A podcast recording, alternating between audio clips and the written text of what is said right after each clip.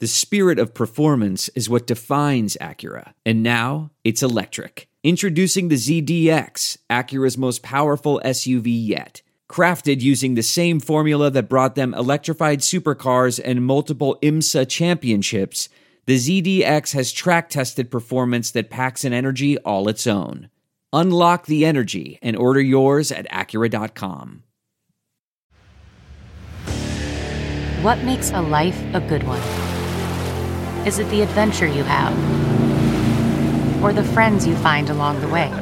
Maybe it's pursuing your passion while striving to protect, defend, and save what you believe in every single day. So, what makes a life a good one? In the Coast Guard, we think it's all of the above and more, but you'll have to find out for yourself. Visit gocoastguard.com to learn more. About time we got a sunny day while doing this. Of course, it's on Chargers Day, the hometown team, the team that I happen to do a lot of work for these days. Uh, also, shout out to all my friends over at Chargers Media that may or may not be watching this right now. We are coming to you from downtown LA on a gorgeous June afternoon, drinking blue mezcal margaritas. We'll call them Chargeritas to keep on theme. Uh, there's a lot of hope in here in LA for the first time that uh, you know the Chargers might finally be able to go on a run here. Get over the hump, uh, overcome some of the deficiencies that have tripped them up in previous seasons, and uh, yeah, I would say the outlook's downright Wow. sunny. Five seconds into the show and I spill on myself. It's impressive. Speaking of staying on theme, so much hope only to be dashed immediately. It really is a Chargers episode. it's blue on blue. It doesn't even show. All right, Jay, just fucking roll it. Get us out of here.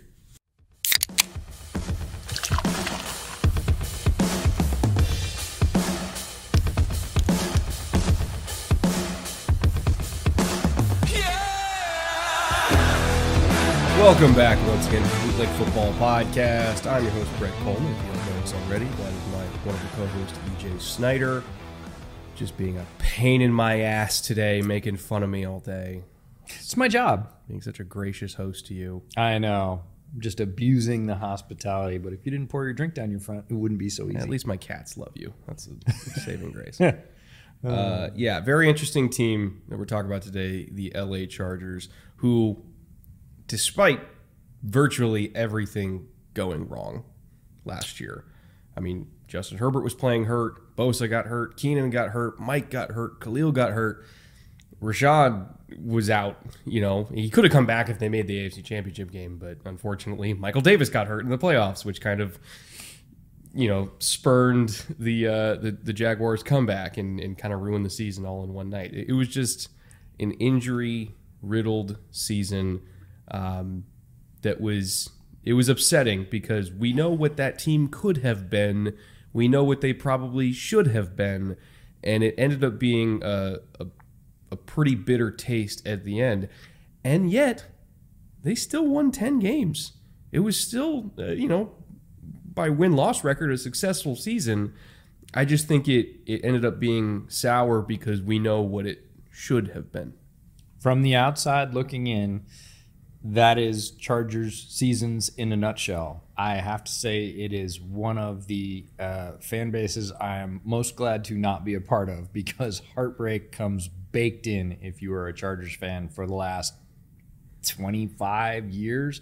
But certainly in recent history, we have a verb for that. It's called chargering, and it has to do usually with injury. Injury is the is the impetus, is the spark that starts to derail or unravel things late in the season. Last season seemed no different. And yes, I think the reason it hurts the most is because everybody says, but if that didn't happen, we know what it could have been every year. We're hoping this year is different. We're hoping this year has some changes. But in 2022, as you said, 10 and 7 overall, second in that division, home record of 5 and 3, road record of 5 and 4. Very good performances both home and away. And in the last 5 games, 4 and 1, really sort of rolled strongly into the finish and then couldn't quite get over that last hump. But this year might be the year that they do that. Well, they are deeper this year in terms of personnel. I feel like um, through this past offseason, they've kind of fortified themselves a little bit against injury. Obviously, you know, if your quarterback uh, has a rib injury, and if your, if your left tackle's out for the season, if your two best pass rushers get hurt, and your two best receivers get hurt, and you're down to, um, God, DeAndre Carter, I guess, is Yep. like wide receiver one, like makeshift wide receiver one. If not Palmer, makeshift wide receiver one. Like if all that doesn't happen, they're going to be fine. But um, even so, they're still more insulated from injury this year than they were last year. I'm trying not to buy into the hype too much because I feel like I curse them every time that I do. But on paper, if I had to put this Chargers team up against, say, Kansas City Chiefs, I'd be willing to bet that the Chargers have a better chance of knocking off the Chiefs just in a, a in a one game. Put your best 22 on the field. I bet the Chargers have the best case to to knock off, the, or at least a better case to knock off the Chiefs, more so than probably 90% of other NFL teams. Like they are in that level of talent. They they just have to stay on the field. We're hoping they unlock the offense this year. We'll talk a lot about that in this particular episode. But looking back at 2022, talk about how good the Chargers were at being a football team. This year, we're using something called the effectiveness summary to do that. We're using EPA per play as the backbone stat. We're talking about rushing offense, passing offense, rushing defense, passing defense, all graded by EPA per play, and then points scored and points allowed. That gives us six numbers. We're taking their league rank so that we can compare them to other teams. Rushing offense, 18th.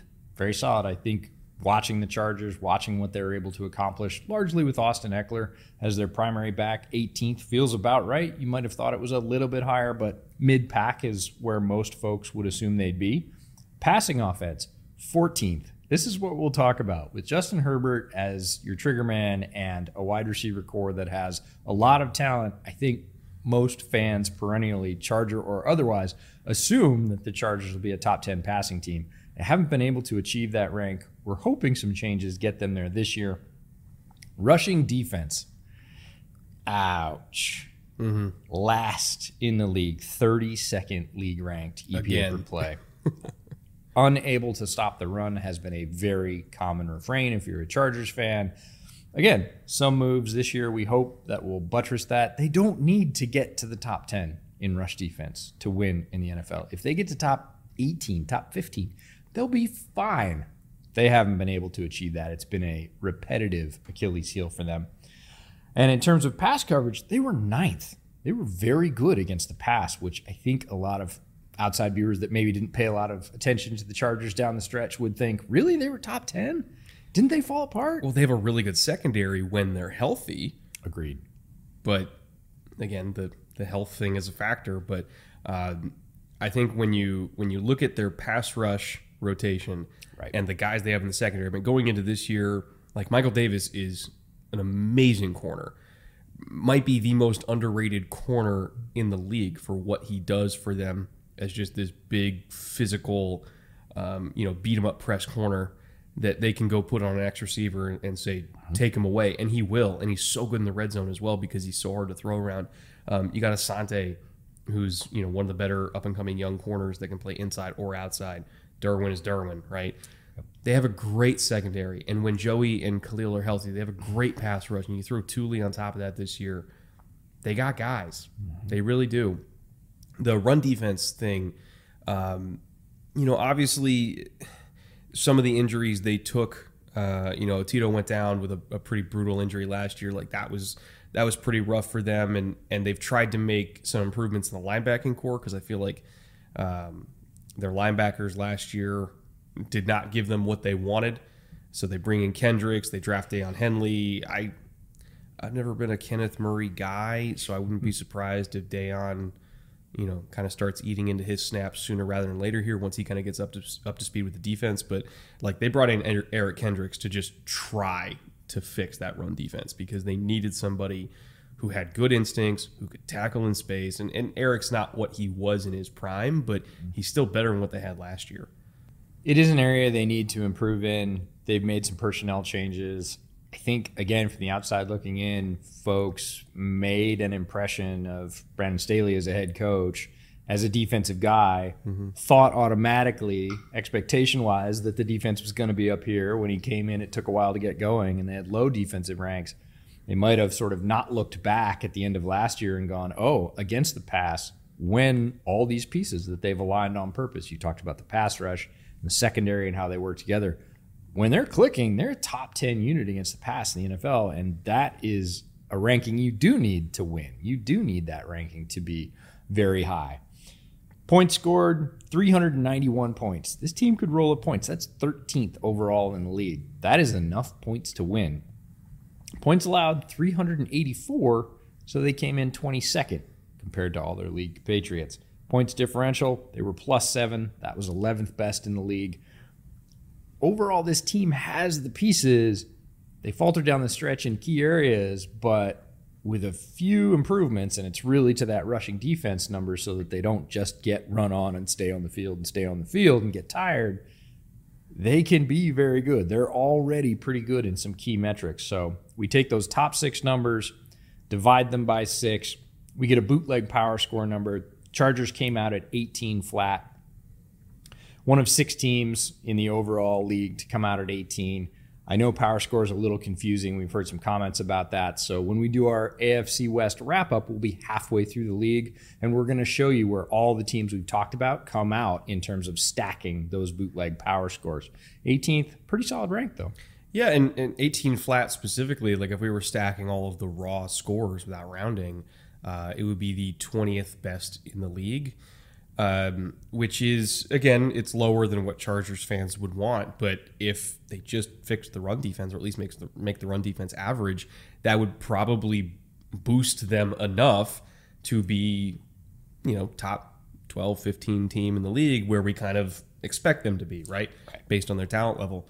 Um, looking specifically at schematic information, and we'll start start with the defense here, and this kind of helps give context to the EPA numbers, right? These are the the actual schemes they were running last year. Uh, they were a a fairly balanced defense in terms of coverage. Uh, you know, dead average in terms of calling cover one, so like straight up man coverage, single high, which they had a bunch of corners that could play man, so that's to be expected. Uh, they were dead average in quarters at 16th, which Brandon Staley comes from a coaching tree that you would expect them to be fairly high in, in straight up quarters. I think if you look at how much quarter, quarter, half they played, which they were fifth in that, kind of explains why they were uh, not low, but low for what you expect in quarters. And instead, they leaned more into quarter, quarter, half, which is a thing that a lot of, uh, you know, Fangio tree guys, if you look at all the teams that are like tops in quarter, quarter, half around the league, most of them are in the Fangio tree because that tree in particular really likes quarter, quarter, half. Um, now, Staley's defense in particular was among the best ones at running it. Uh, and you look at Denver uh, under Ejiro Evero, uh, who also coached under Staley at one point with the Rams. Uh, you look at uh, Seattle with Clint Hurtt. Um, and those were the two teams that were really, really good at it, that also called it at like a top five to six rate. What do the Chargers, who were good at it, the Seahawks, who were good at it, and the Broncos, who were good at it, all have in common? They all have a big ass kicking press corner. Michael Davis played essentially the same role for the Chargers that Surtain did for Denver uh, and that Tariq did for Seattle. You kind of can't run that coverage as much as the Chargers did without having a Michael Davis. And so you can see how when he went down in the playoffs and it kind of fundamentally changed what they could call and who could actually be like a big physical press corner for them. Once they didn't have that, and they're throwing like Ja'Sir Taylor out there to try to survive, that's when they started getting diced up by Jacksonville. So again, this is a style of defense that you need a specific type of corner to be able to pull off. Luckily, they have one in Michael Davis.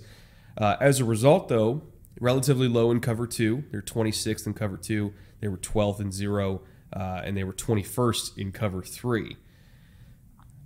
I would imagine just because the continuity in the coaching staff and the continuity in the in the personnel, we're going to see them lean even more into that style this year. And as long as uh, Michael Davis stays healthy, they're probably going to be just as good at it, if not better, this year.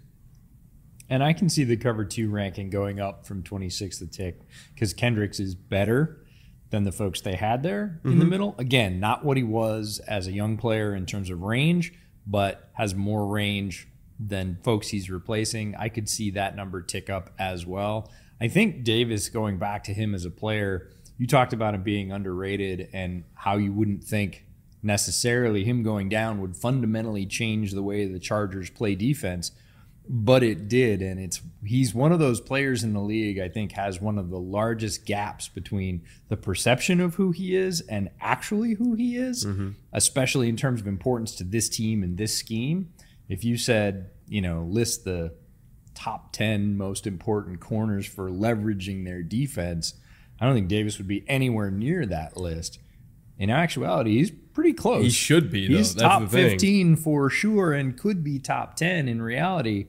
I don't think a lot of casual fans outside of LA would say that Michael Davis is sort of a linchpin player in a secondary around the NFL, but with all the things we've laid out, he absolutely is. Looking at their blitz percentages, which again, considering how many injuries they took up front, I kind of expected this to be um, high or like like above average ish, right? Because typically when you lose a Joey Bosa or you lose a Khalil Mack, you kind of have to blitz a little bit more to compensate. And yeah, they were 12th in, in blitzing on third and short. Uh, they were third in blitzing in third and medium.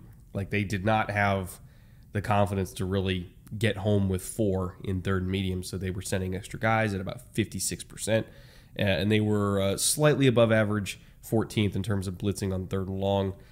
And uh, overall stunt percentage, despite being a relatively high blitz rate, was also seventh in the NFL. So they were doing everything possible to try to just scheme up pass rush and they were just trying to survive until Joey and Khalil got back, and they did their best. You know, I I, I like to see coaches, you know, conform to the realities of their personnel, and you know, tip of the hat to them. They they did what they could last year. both of those guys, even when they're healthy, are good stunt players. Mm-hmm. They both know how to squeeze a stunt and get pressure off that, I would say, better than a lot of their contemporaries. But without them, those rushes where you're not using a stunt, you're probably going to have to. Yeah, You're you're going to have to increase, use it as a force multiplier, whatever you want to say, because in rushes where you would have either one of those guys, and you almost always have one of them planned to go for a quote unquote straight rush, a non stunt rush. If you have a lesser player in that role, they're just not going to win. you got to do something. And it's nice to see, like you said, coaches adapt to the reality. We see a lot of coaches every year in the NFL um, on both sides of the ball not adapt to changing realities. And those teams typically don't have the best results. So they did what they could. Um, I think, again, everybody wants to see the Chargers at full power. Everybody wants to see that roster working as it's intended. And it seems like every year on offense or defense or both in the worst years, that doesn't happen.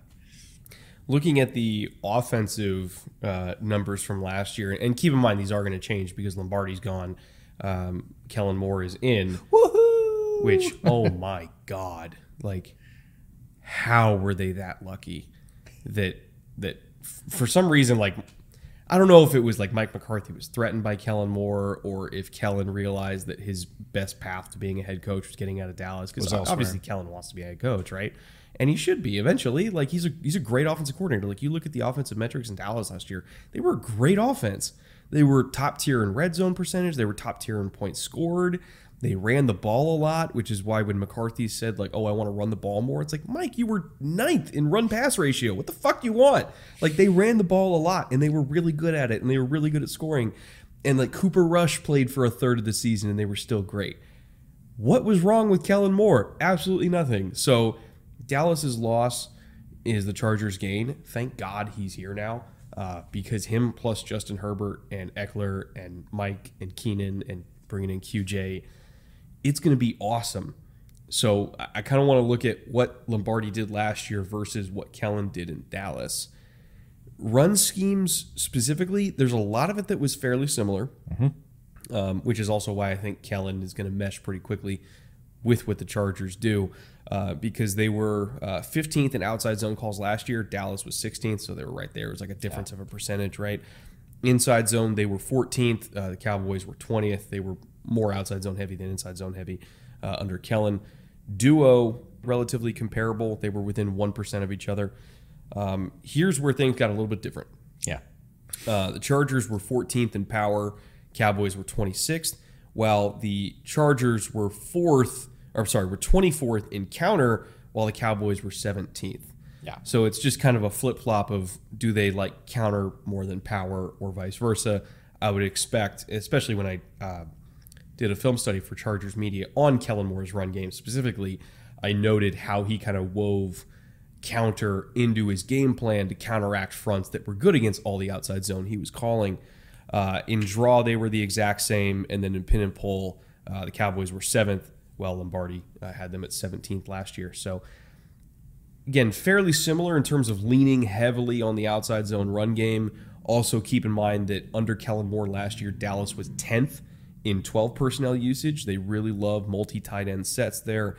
And out of those multi tight end sets, they ran 63% of the time. I, I don't want to say it's like a Shanahan style offense because Kellen never coached under Shanahan, but in terms of like raw numbers of like heavy on outside zone, heavy on 12 personnel, uh, it's it, it, translates to a similar uh, style statistically. Be interesting to see if personnel wise he sticks with two tight end sets as primary run sets. Because when you look at the tight ends for the Chargers, very different. Not the same thing, not yeah. the same type physically of tight ends in terms of Y line tight ends that Dalton Schultz is the world that the Cowboys employed. Um, they have more receiving tight ends. They have the taller, faster, or faster or taller.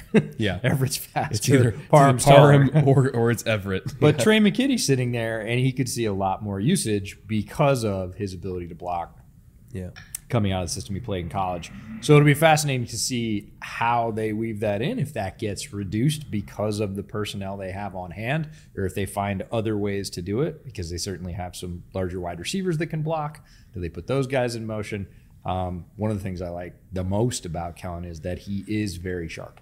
Mm-hmm. He is smart. He will adapt. It is not, hey, I have a system and we need to collect guys or else I can't run it. It's, hey, I have a system. How can I adapt it to what's here? And I can't wait. I didn't use my outside. I used my outside voice, not my inside voice, when you mentioned that Lombardi had moved on.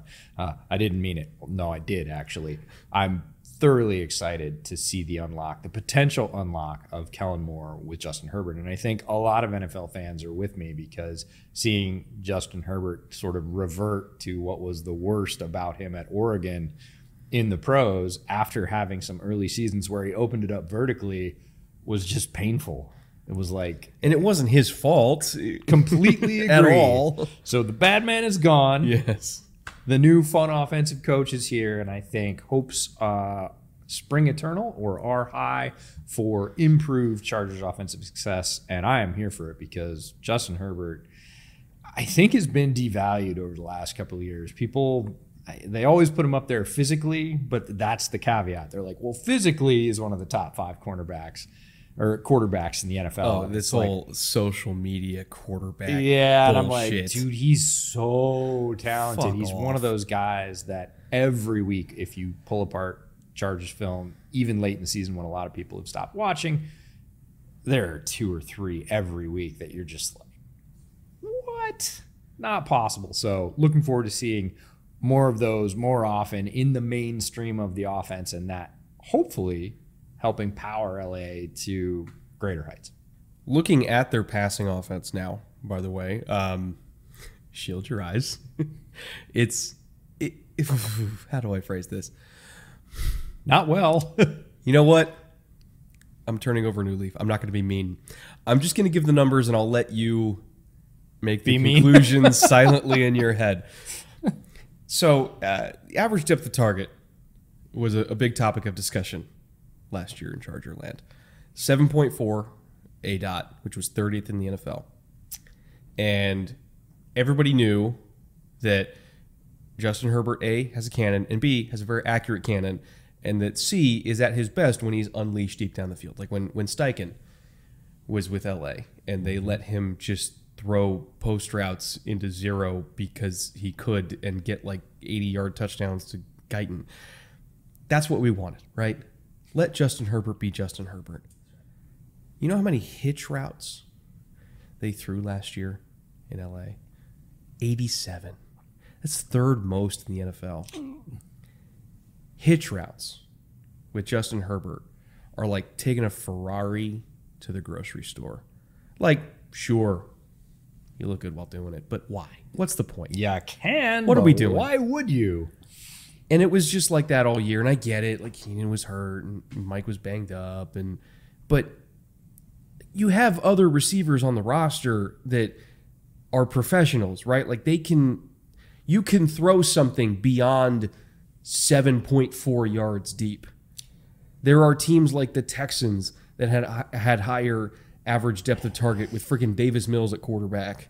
Like the Bears were higher. Like there is no excuse to throw 87 hitch routes when your quarterback is Justin Herbert. I'm sorry. There's just not. And it was frustrating and it it put a cap on what the offense could have been and it and I feel like just blaming injuries while yes they were a factor um, is too simplistic because the offense was again I'm trying not to be mean the offense was not built for this quarterback. And now that they have Kellen, who will go deep and who will allow Justin to take shots and who will allow Justin to be Justin, like the ceiling for this passing game is all of a sudden off. Like there is no roof here. Like you have, for once, a perfect match between play caller and play executor that the Chargers haven't had in quite some time. And quite frankly, I don't know if they've ever had this. And that's saying a lot. It's been a long time. Might be back to uh, their Super Bowl days, and before that, their AFL days when it was just bombs away, open it up, and they haven't had a super weapon at quarterback even in those days that I was mentioning. Herbert is. With with all respect to Dan Fouts and Philip Rivers, by the way. I'm, this is not slander to Rivers or to Fouts. Neither of them physically were the equal of Justin Herbert. Mm-hmm. They may well have been both better quarterbacks. I'll take that argument all day, given their career arcs. But Justin's young still. Physically, neither of them are the equals, running or passing, to Justin. So I am all for the opening of this offense to see what he can do because we got a glimpse of it. It's not like he's never done it. This is not pure projection, right? He's already done it and then it went away. And that I think is what makes it most frustrating is we know it's there. We know it's possible. We've seen it. We want to see it again and this season I think we get the chance to. You know what's also amazing? And just random stat. Average time to throw, they were 17th in the NFL last year, despite having a super low average depth of target.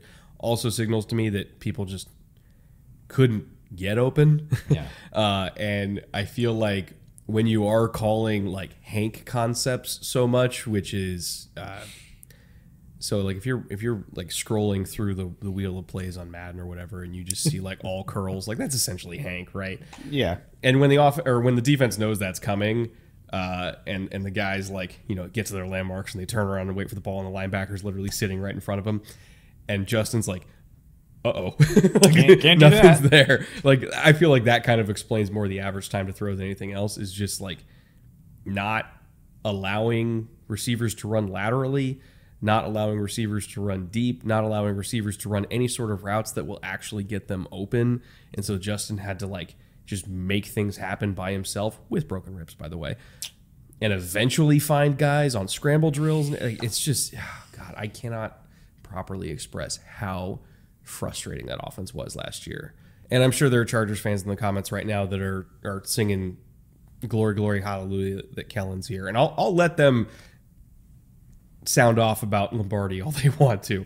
Again, I will I will keep myself in check, but suffice to say, I am ready for this new era. We are excited. So if we look at the power structure of the Chargers, Tom Telesco, year 10 already, which seems like it went by in a flash. Uh, Brandon Staley, we've talked about as the head coach. He's made improvements each year. I, I think a lot of the perception of head coaches around the league, uh, including the one that Kellen came from, um, are influenced by their offensive coordinator and how much offensive success they have. If they are not the maestro, if they are not Andy Reid, if they're not Sean McVay for the most part and calling it themselves, whatever their team does on offense puts a very distinct hue on their head coaching tenure.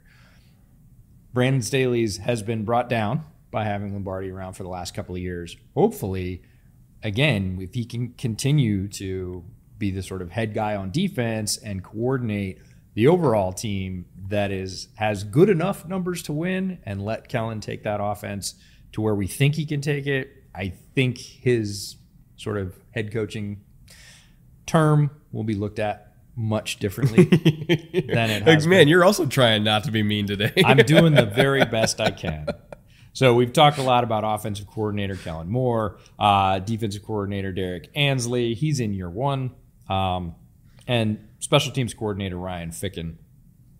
It's this is a good group of coaches, and they needed the unlock. They needed to unlock potentially their best player or the player that will have the most leverage on the outcome. And we feel like the pieces are in place for that to happen this year. We're excited about that. Some other notable offensive coaches. Pat White is an offensive assistant. Love it. I know. Former West Virginia quarterback, Dolphins, and Washington quarterback from the NFL, a man ahead of his time. Oh, could you imagine him in like a modern day McVay or Shanahan or not? No, not Greg Roman. Greg Roman would waste him. McDaniel. McDaniel. Yep. Like he would shred people.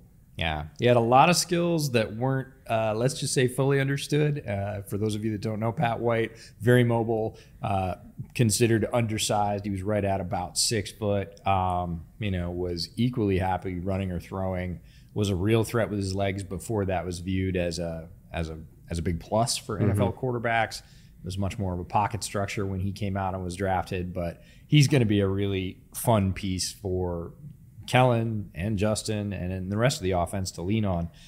On defense, um, Tom, Don, Tom Donatell is the defensive passing game coordinator and secondary coach. He is the son of NFL defensive coordinator Ed Donatell. Mike Hiestand is a front seven specialist.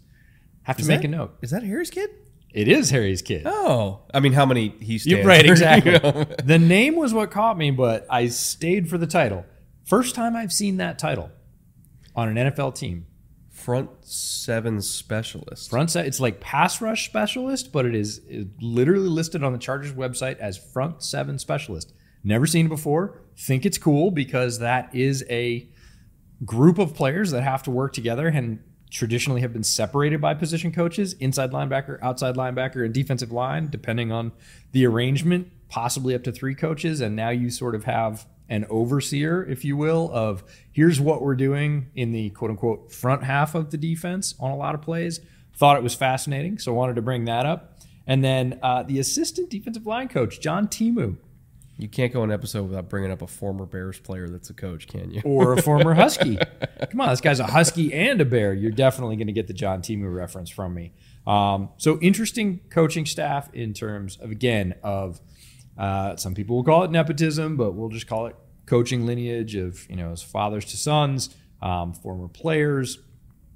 Interesting mix of experience, young and old. I think the pieces are in place.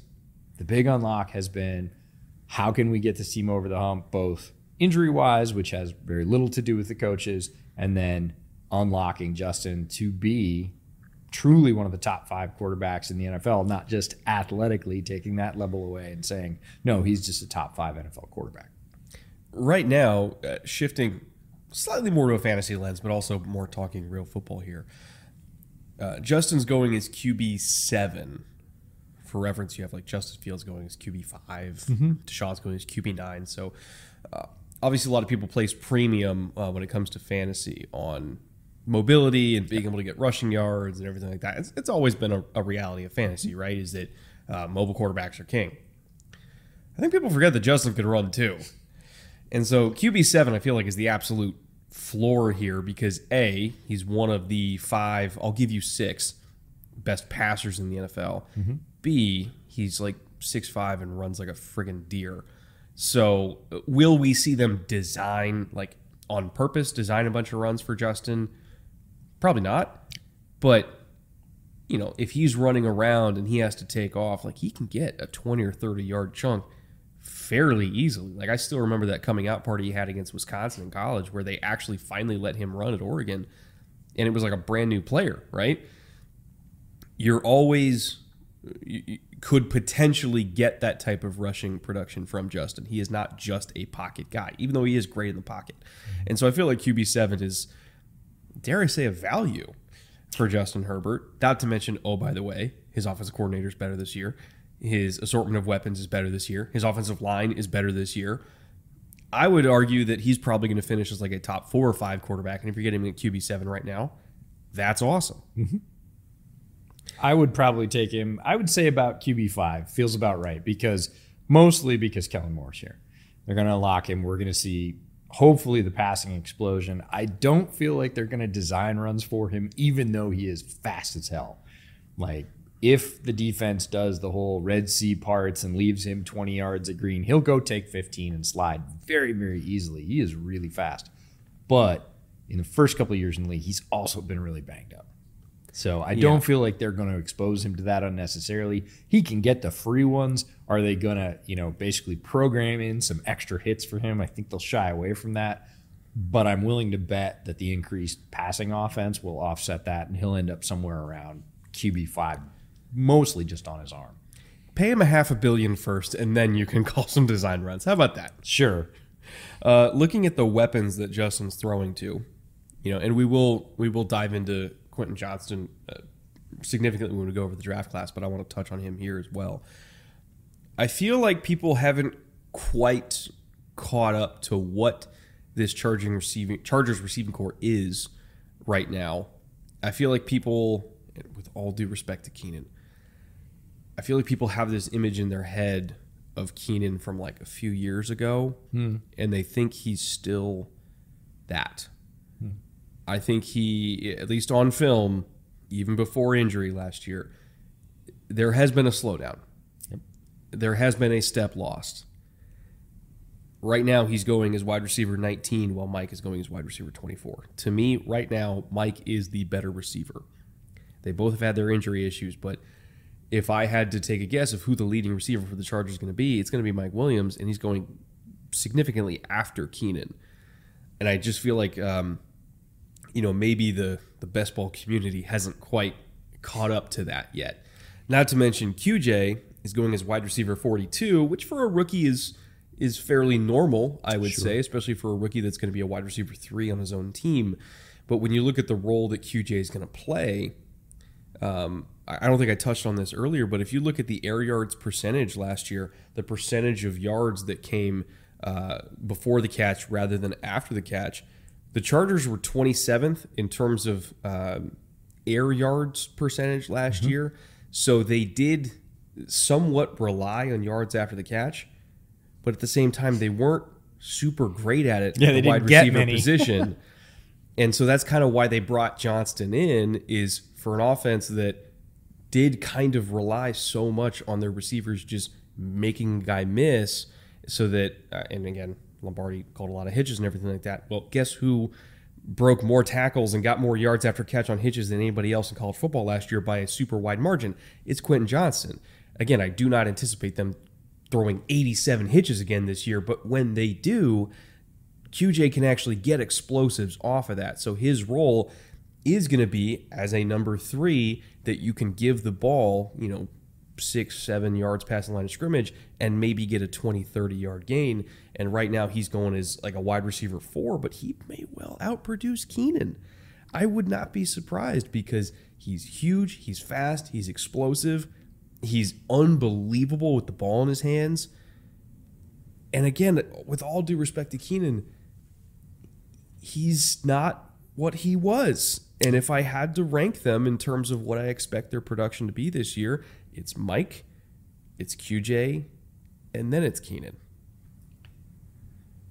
Two points. We'll go Keenan first. Keenan, I feel like, is entering at this point of his career sort of the Adam Thielen phase. It's fair, yeah. Super savvy, great catcher of the football, knows how to get open. When he gets open, is going to make the catch, knows how to use his body, has good size. That's what you're getting.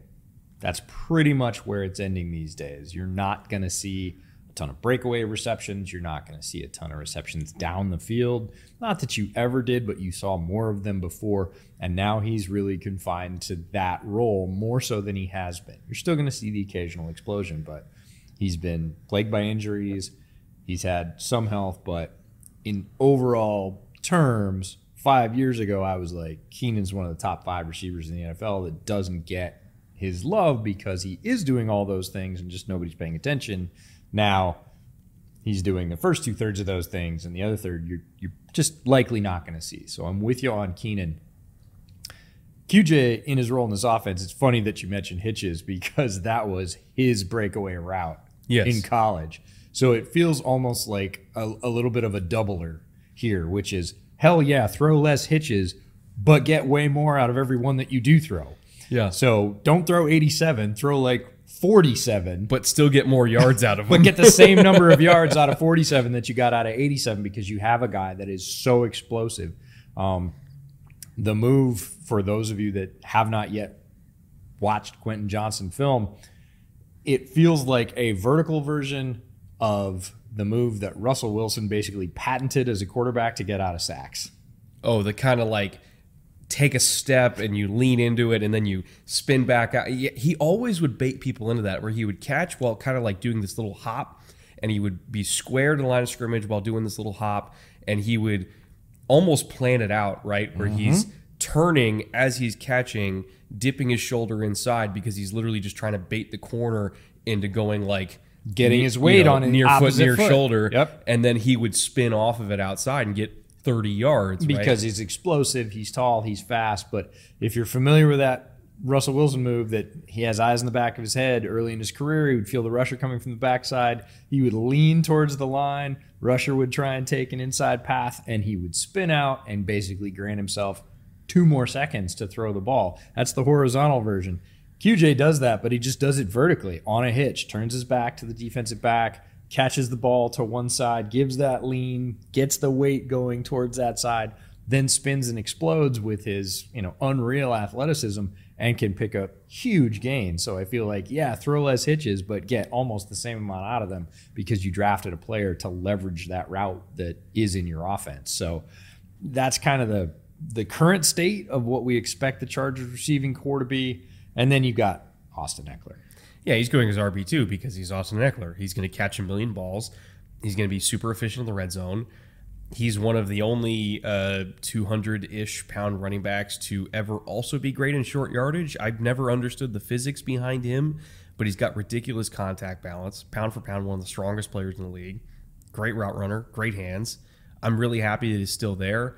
Um, I, I haven't done any research on what's going on with the contract. I don't know if they if they're working anything out. I, I got to look at it. it's that quieted up. down. It seems fait accompli. It seems settled at this point that he is going to play for what they are talking about or agreed to. Um, for those of you that aren't familiar with the Austin Ekeler situation, there was a lot of uh, noise about I want to be traded. I'm not being compensated fairly. This is a very common running back conversation as they get later in their career. It's either pay me now or let me go so I can get a market contract and make the best use of my later years.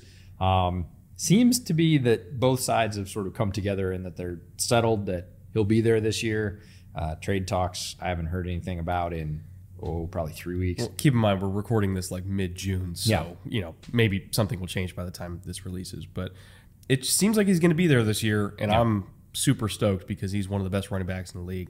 Now you're not going to get him at a value because again he's going as RB two. He's like a you know first round ADP all day long.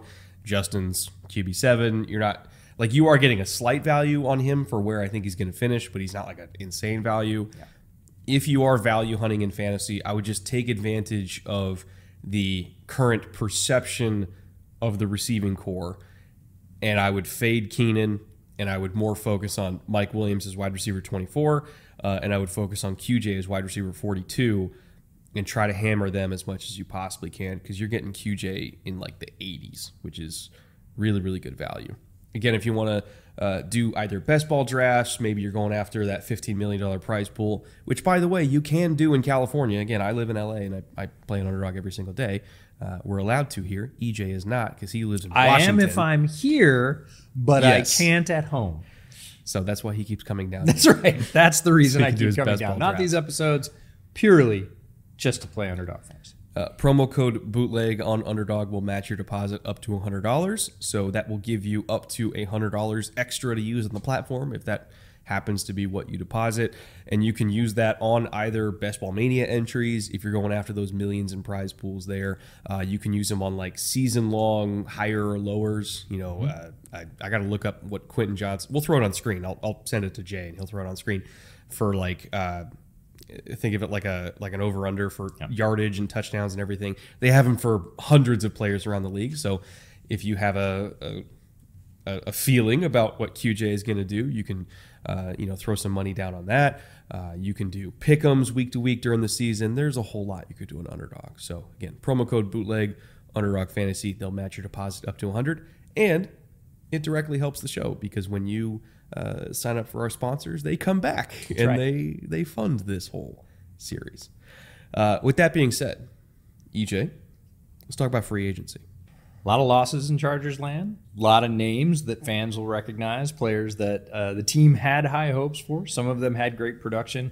Many of them did not, largely due to injury. The one that ticks off the top of my list is Nasir Adderley. I had incredibly high hopes for him. He had good impact when he got to the team. They brought him in to be the second safety next to Derwin. Um, I really liked him in the draft, so I was a little biased. Uh, he moves on. Bryce Callahan, who they brought in, who is a nickel extraordinaire when healthy, which is the biggest caveat. Probably one of the top five nickels in the league when he's healthy. Not healthy all the time. They let him go as well. Kyle Van Noy, who's played the sort of edge but also everything, roving linebacker role for them. Matt Feiler played 99% of their snaps, moves on to be a Bucks guard.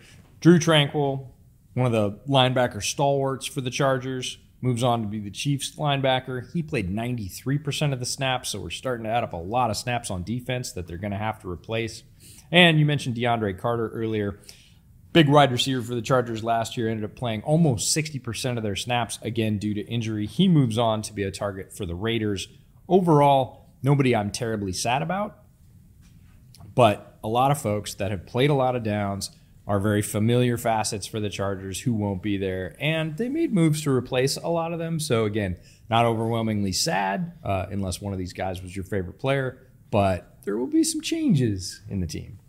I mean, I've always been a big Kyle Van Noy fan, so you know how I feel about him. Uh, but I would say like Kendricks, even though I love Drew Tranquill, Kendricks is an upgrade.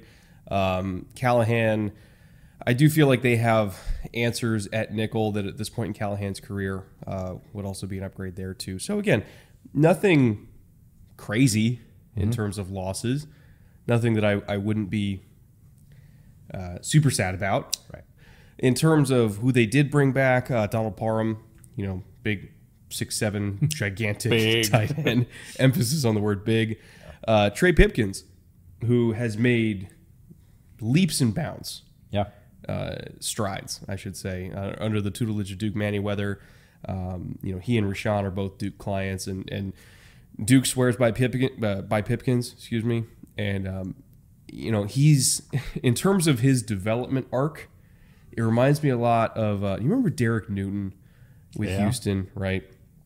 Uh, before, unfortunately, his career got derailed by a double patella tendon tear when he was in Houston.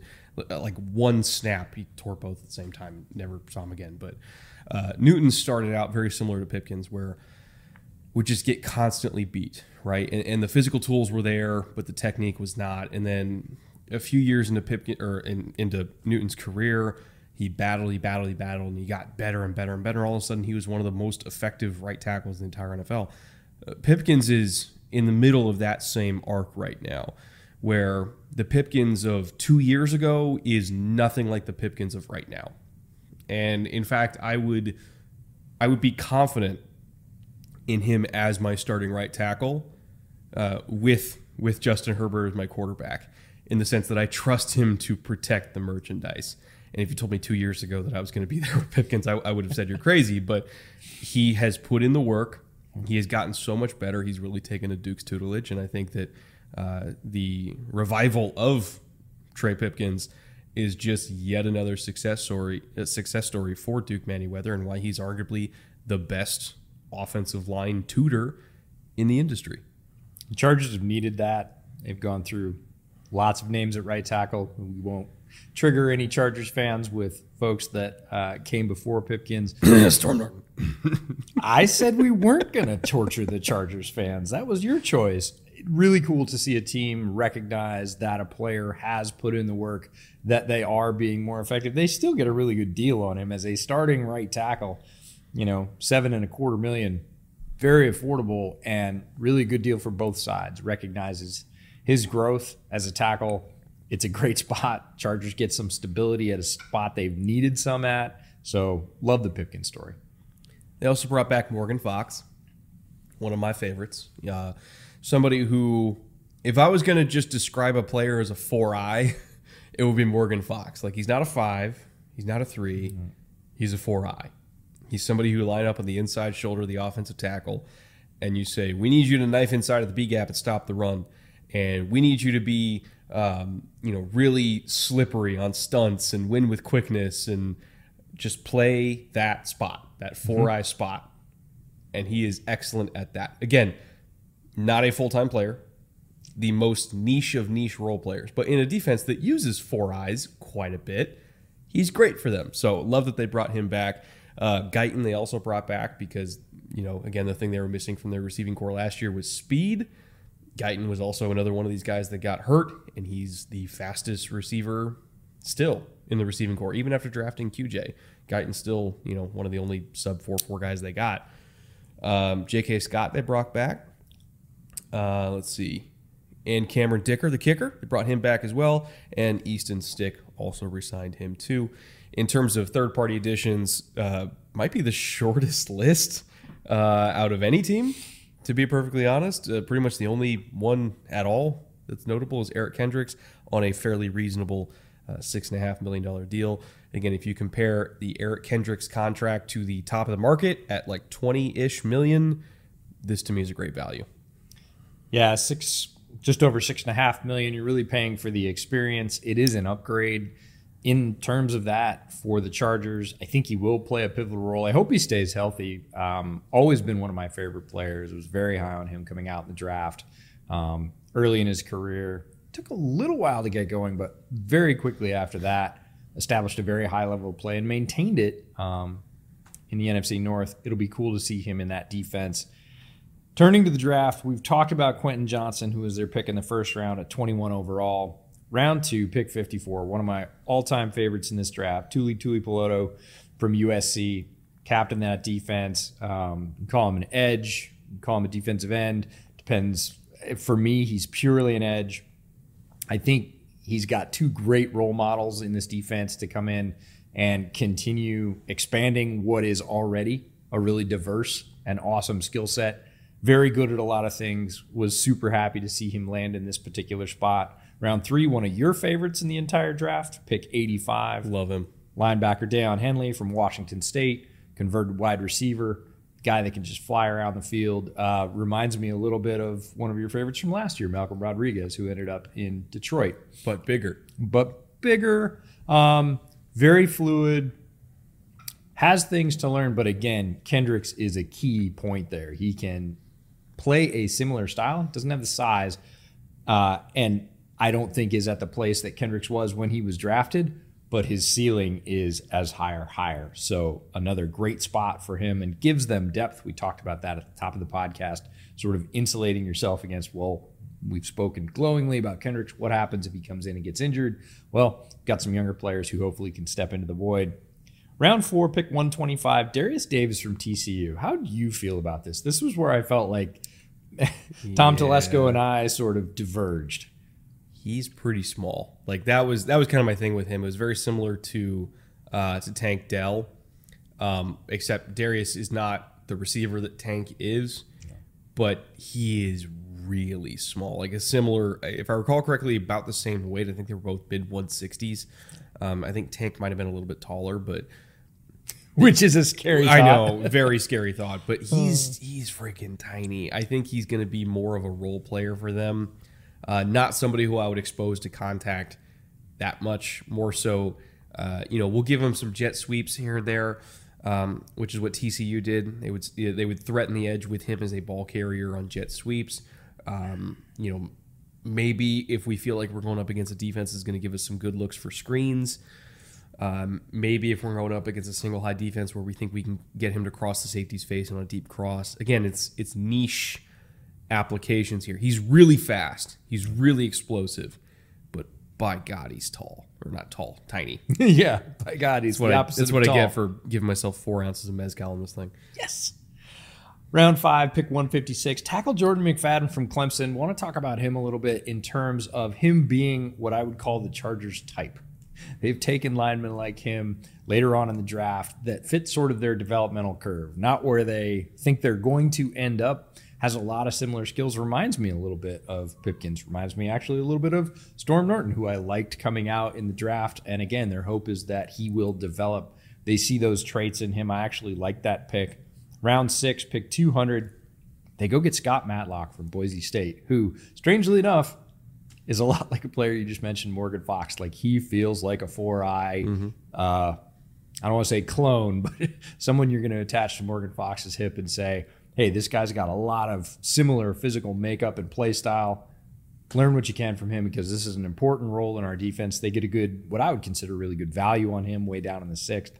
And then round seven, they go get Darius Davis's quarterback from TCU, Max Duggan, uh, who a lot of people had higher grades on than I did. I wasn't wild about him. I think of him more like, uh, I think of him more like a gamer, and I actually wonder how much Kellen Moore had to play in this pick, like whether they, you know, weighed in and said, "What do you think?" Because if I was Kellen Moore, Max Duggan would remind me of me. I see what you're saying. Yeah. Um, I think looking at at what he brings to the table, he's a great leader. He's a phenomenal person. Yes. Great in the locker room, super hard worker, Also, Kellen. really good runner. Better runner than Kellen was. Hmm. Agreed. Part of my conspiracy theory here is that there's going to be a package of four like specific design quarterback runs of hmm. like we don't want to get Justin hurt. Ah. Uh, so A stunt double. a sneak double. Fair enough. I like it. You know, You just coined a new term. I mean, the Chiefs don't run sneaks with Mahomes. They bring in, you know, insert tight end that used to play quarterback to run our sneaks, right? Uh, I I kind of get the sense that if they're going to use him at all as a rookie, it's going to be for that because he is really strong. He's a great runner, and if we don't want to expose our uh, giant six five quarterback to having a bunch of bodies pile on top of him, I think he would be the answer for that. As a passer, I'm right there with you. I I don't see it but I, I do think there is a niche application here where where he fits the bill. And it's a seventh round pick, so who cares? yeah. uh, overall, when looking at uh, the draft class, their first three absolutely loved it. Right, QJ. Now, would I have gone with Zay Flowers? Yes, I'm being completely honest here. I would have gone with Zay. Yeah. But for what the Chargers were looking for, which was yards after catchability, QJ was the best in his class. So while I'm looking at overall grades, yes, he wasn't my top graded receiver that was on the board. For the role that he's going to play, I completely understand it. And they love size. And they love size. Tuli Tuipulotu. Yeah. Moving on. Uh, again, one of my favorite edge rushers in this class. Uh, also has size. Uh, Has great flexibility, like unnatural flexibility in his hips for somebody who is built like him. Yeah. Uh, has power. You don't have to sell me on Tuli. I'm good. No, I'm- he's awesome. yeah. As an inside outside guy who can line up in a variety of different spots, I I love him. Uh, Daiyan, I was super high on Daiyan. Mm-hmm. Rangy linebacker with cover skills. Also great in the locker room. Uh, you know, played a bunch of positions. Former quarterback in high school, played receiver, is a returner. Eventually ended up at linebacker. He's kind of a do-it-all guy. And then the rest, I was kind of eh, okay, whatever. But like the top three, like if you nail your top three, fine, successful draft. Yeah, day one and two, right there, thinking this is going to be an all timer. After that, okay, I see that you filled some spots. Value on the Boise State guy, uh, you know, okay, we can live with it. In terms of undrafted free agents, uh, this is honestly like I, I feel like they kind of got more value here than they did with their actual day three picks. Like they got Gerard Clark out of Coastal Carolina, which if we're looking for more size to add to the interior defensive line rotation because we couldn't friggin' stop the run last year. I don't know why Clark went undrafted. No. Zero idea because he was a dominant force. Uh, like maybe it was a health thing. I don't know, but he was really big, really long, incredible like shock in his hands. Like he's got dynamite for hands. There had to have been some reason that I'm not aware of for why he went undrafted because I, th- I thought he could have gone on like the fourth round and I would have totally understood it. So getting him was awesome. Uh, Cam Brown, they got out of Ohio State. I know that you were a fan of him. Uh, Tiawan Mullen, I did not get to. I didn't get to watch him out of Indiana, uh, but I know you highlighted him, so you must have some notes there. And then AJ Finley, who we both saw at Shrine Bowl, huge safety. He's like 6'3, uh, 210, rangy, fluid. Uh, could play deep in the post, could play up in the box. You know, had some experience in the slot. Again, kind of a do-it-all guy. Great dude too. Really Yeah. smart. Got to interview him at the Shrine Bowl. Sat down with him, watched film with him. Uh, still don't understand why he went undrafted. Maybe there was a health thing, but you know, they're they're UDFA's. At least two of them, I would have swapped with their actual draft picks, and I would have been happier about it. To be honest. Yeah, it's a very good pull for the UDFA class. Jerrod Clark, I'm with you.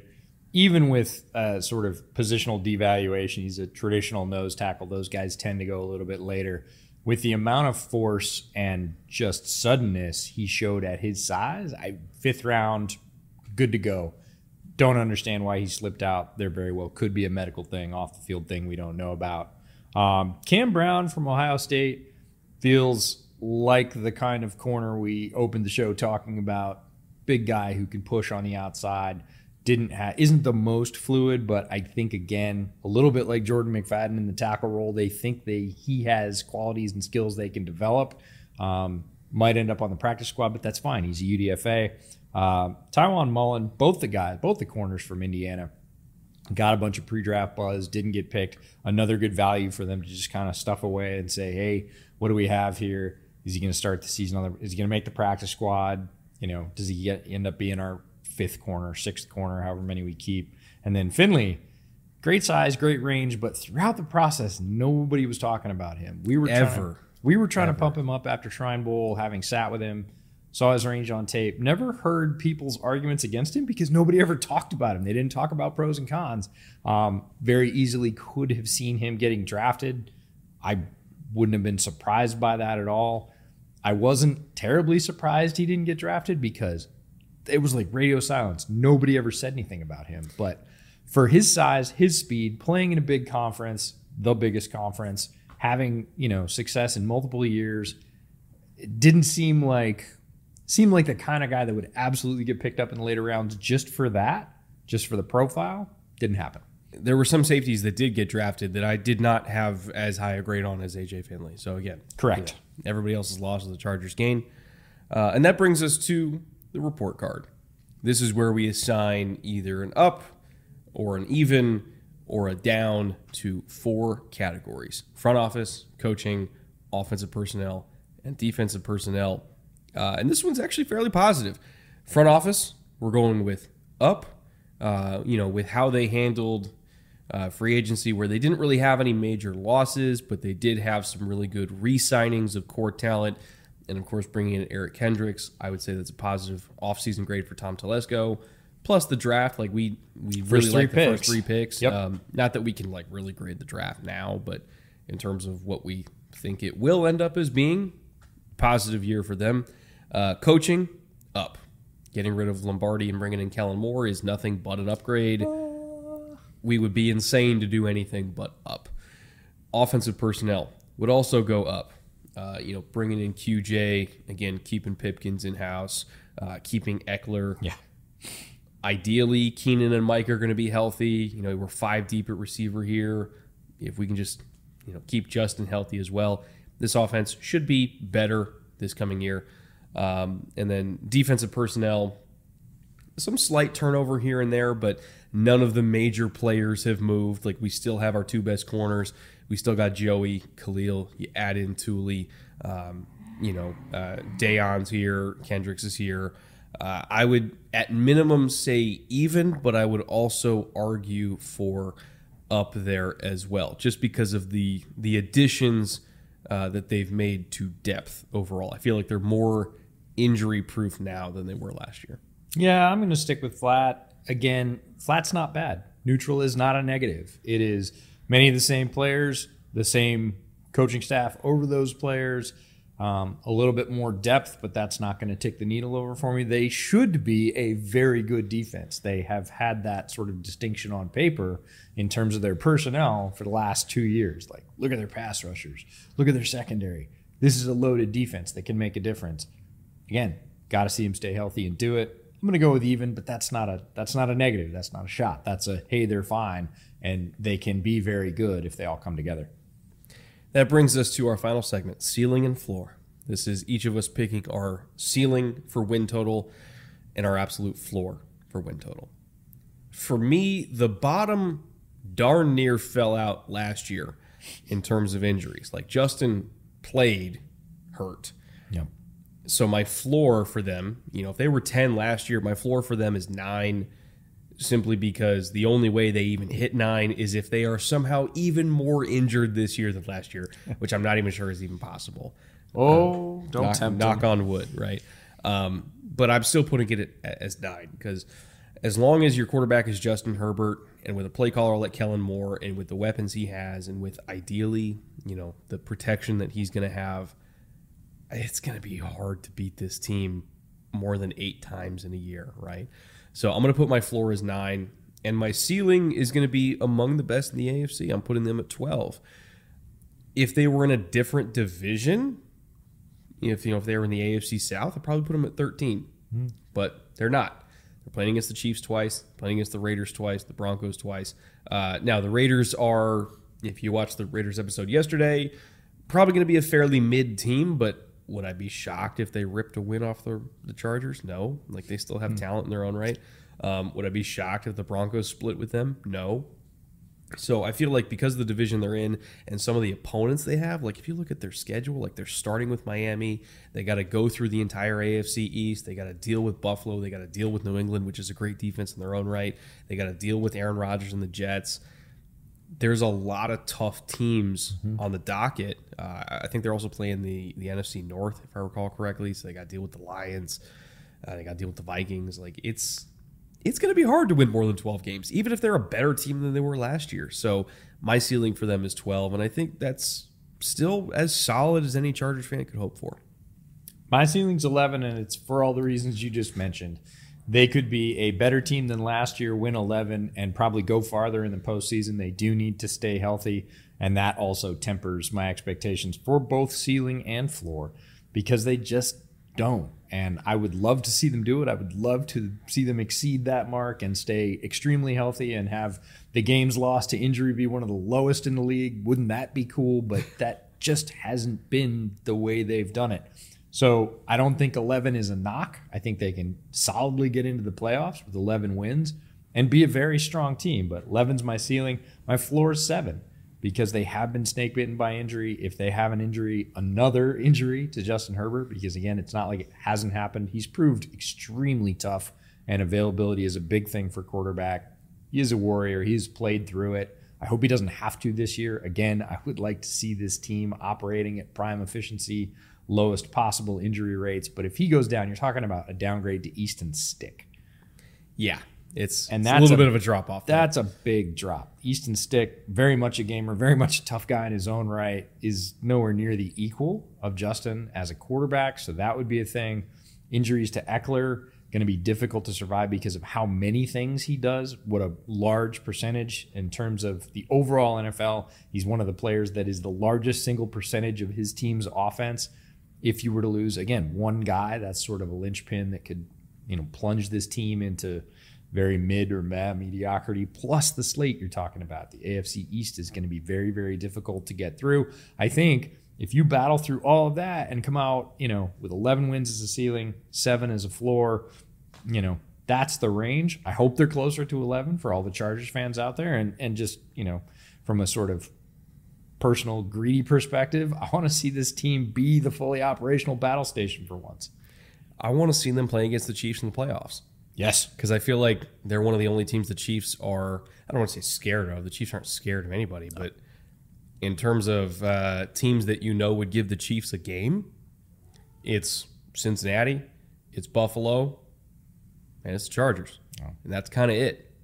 At least in the AFC, you know. So they're they're not afraid of the big bad wolf, and that's what I love about this team is like they will always go like blow for blow with the best teams in the NFL. They won't always win for one reason or another, uh, mostly injuries, but they'll give you a fight. They'll give you a fight. Uh, so, and speaking of the Chiefs, by the way, we're coming back with them tomorrow. And then we got the AFC West wrap up on Friday, where you can see where the Chargers compare, uh, both in terms of power score to every other team that we've talked about thus far, and also we're going to be picking, uh, you know, MVP of the division, Offensive Player of the Year of the division, Rookies of the Year, all that, and making a division winner prediction. Bum bum bum.